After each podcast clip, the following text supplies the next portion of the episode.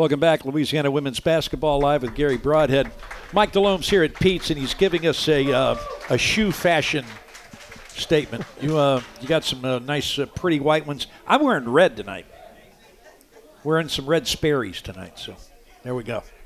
You uh, let me correct myself, and thanks to Josh Bruner for correcting me, so I could correct myself.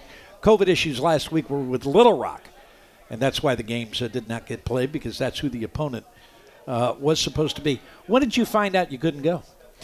Uh, me and Joe Foley are really good friends, and so they were trying to get in touch with uh, Dr. Maggard about it. And Joe just called. Joe called directly to me as, uh, you know, as a, you know, as a friend, and said, uh, "Look, tomorrow it'll be announced that we have COVID. I'm just letting you know. I know y'all probably packed already because it was like Wednesday at 9:30, 10 o'clock at night. So is when we found out. Oh, so you were you were about ready to get on the bus. Well, we were we were going to actually practice early the next morning and then take off. So we I was all packed and kids were all packed. We were ready. We told everybody to bring their their luggage with them and we would just leave right after practice. So we uh, that that changed everything. So did you were you able to get in touch with your girls and say don't bother bringing your suitcase? Well, you know, we do a thing what we call Teamworks, and it's like a group text kind of thing. And I didn't. It was by the time I called director of basketball ops, uh, Mary Chris, and we talked about it. I said, just let's just put it out at six tomorrow morning.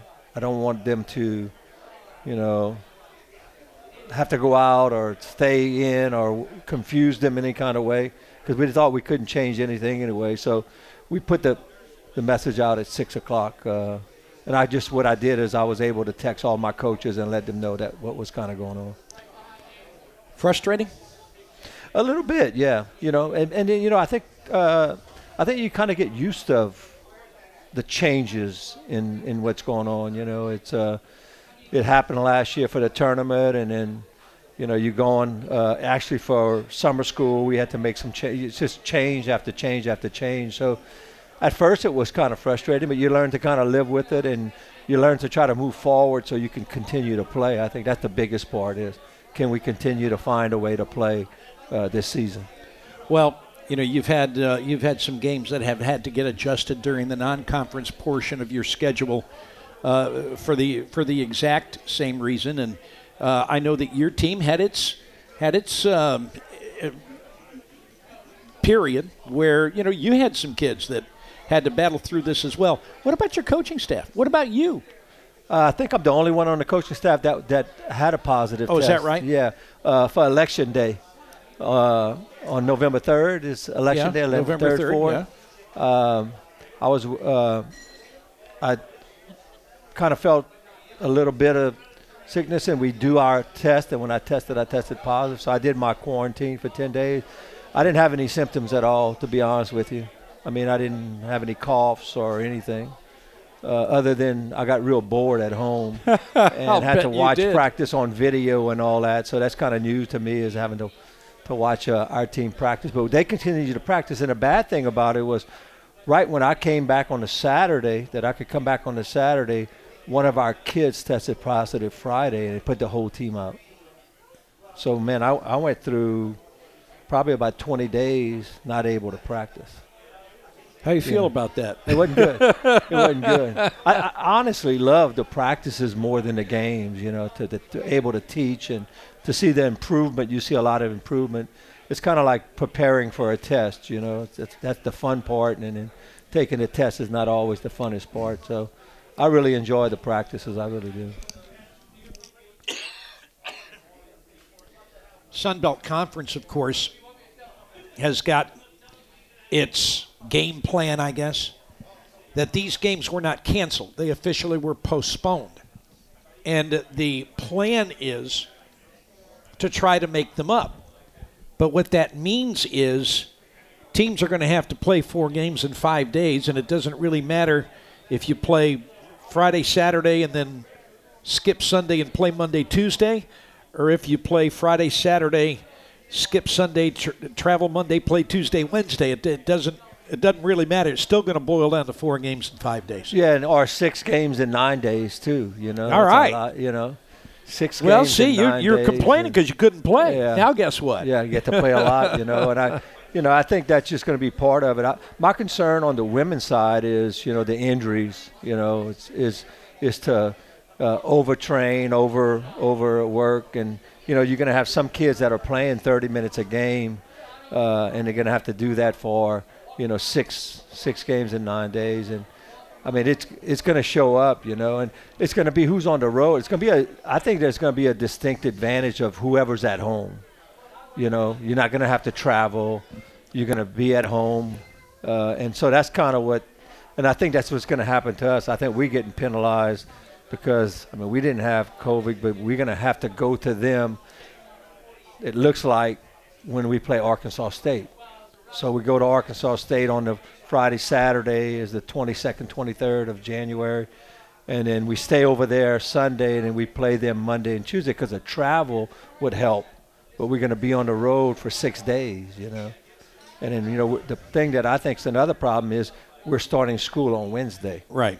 And man, when kids miss that much class, I, I don't, I don't know if we thought about all those things. You know, is, um, so I, right now they're they're talking about hey, we're going to have to play them. You know, we're trying to get. We've only have we only have seven games that we played so far this year. Right. Only two conference games, and to get into uh, playing the NCAA tournament, they say you have to have 13. You know, so I don't know what's going to happen down the road. You know, so I guess that's some of the things they're taking into consideration. Well, and and um, as uh, as I mentioned, and you and I talked, then you've got Georgia State hadn't played yet.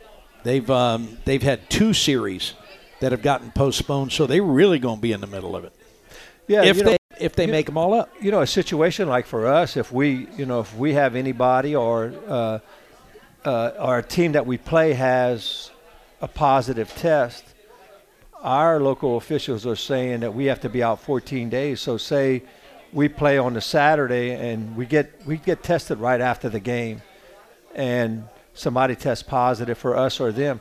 We're not like everybody. We're going to be out 40. So that's not that's going to be two series. Right. How are you going to make up? We already have to make up one. Right. How are you going to have to make up two? That's going to be very Well, difficult. to play three games in a day?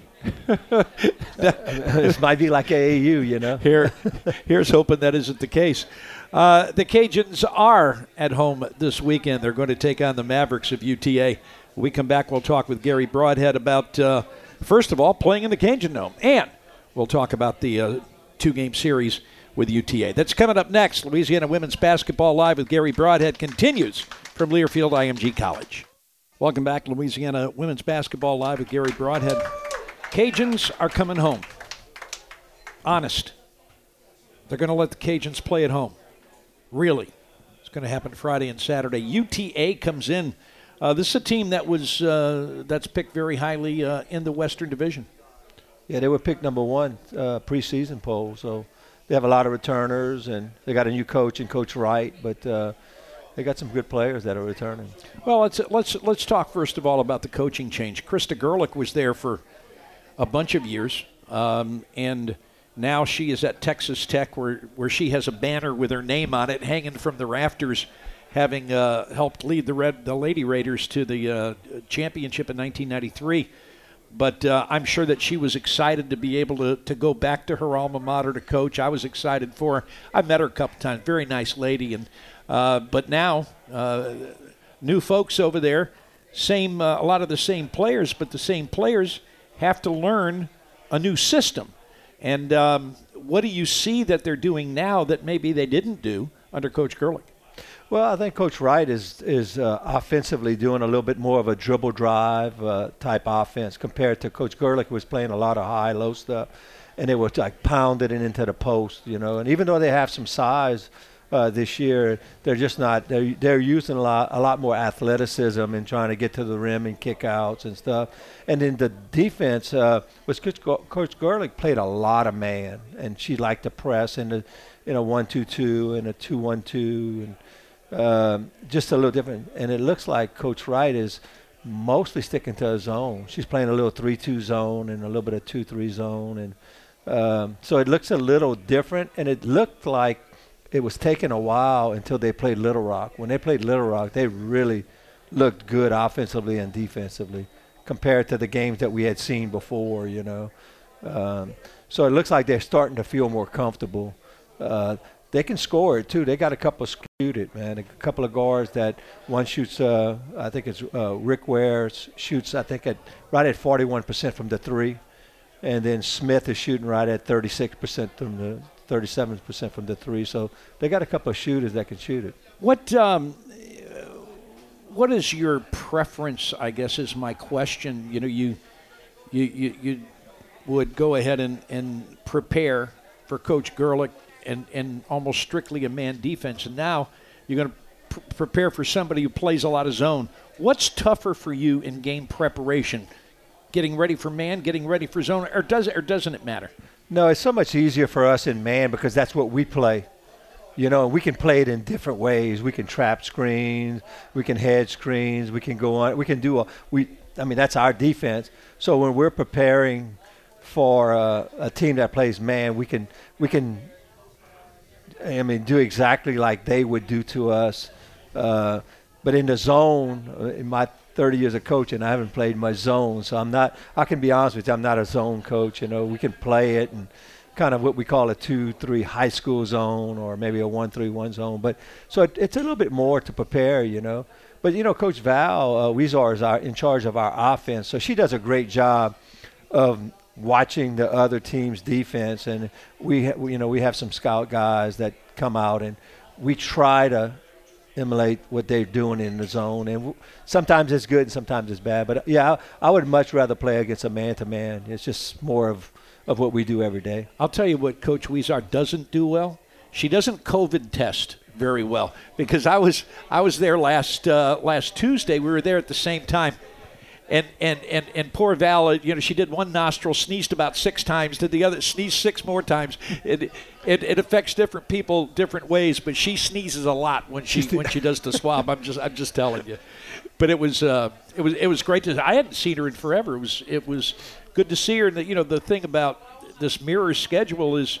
I get to see you every week, but I don't get to see Deacon or Amber. Uh, MC comes with you sometimes, but um, and, and I don't like that because I like your staff. You've had them around a while. They're good folks. Yeah, it's fun. It's fun to be around them. Yeah, it's different. You know, in the mirror schedule, we don't get to really see the guys play or, you know, even really at practice the way we do doing things. You know, when uh, the men are at the dome during the week, we'll practice at okay to give them the dome the whole. You know, especially when school's going to start, uh, and vice versa. So uh, and it works out really good for us because now you don't have to worry about class schedules and all that. But uh, yeah, we don't get to see them as much. You know, and I think that's a big part of college athletics is the intermix of teams. But you know, with COVID, it's not a good thing to do right now. Look, I'm fighting for doubleheaders. I'm just saying. Yeah. When we return, uh, a little quick, uh, what's going on this weekend and how to catch it on the radio and all that good stuff. Louisiana Basketball Live with Garry Brodhead continues after this from Learfield IMG College.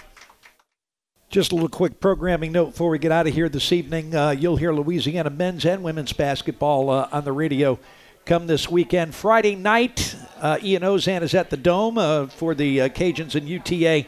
6 o'clock tip off on Friday and 4 o'clock on Saturday. Game times are the same for the men. You'll hear those on KPEL 96.5 FM. I'll be over in Arlington for that. All right, who you got tonight? Bama, Ohio State. Who you got? I mean, Nick Saban. That's all I got to say. Yeah, Coach Marlin said roll tide. That was the last thing he said to me. So I guess everybody's kind of in agreement there. Next Monday night, we'll be right back here to do it again, celebrating some Cajun victories. Hope you'll join us either at Pete's or on the radio. For our producer, Greg Larnard, our engineer, Matt Golston, I'm Jay Walker. Thanks for joining us. Have a great night.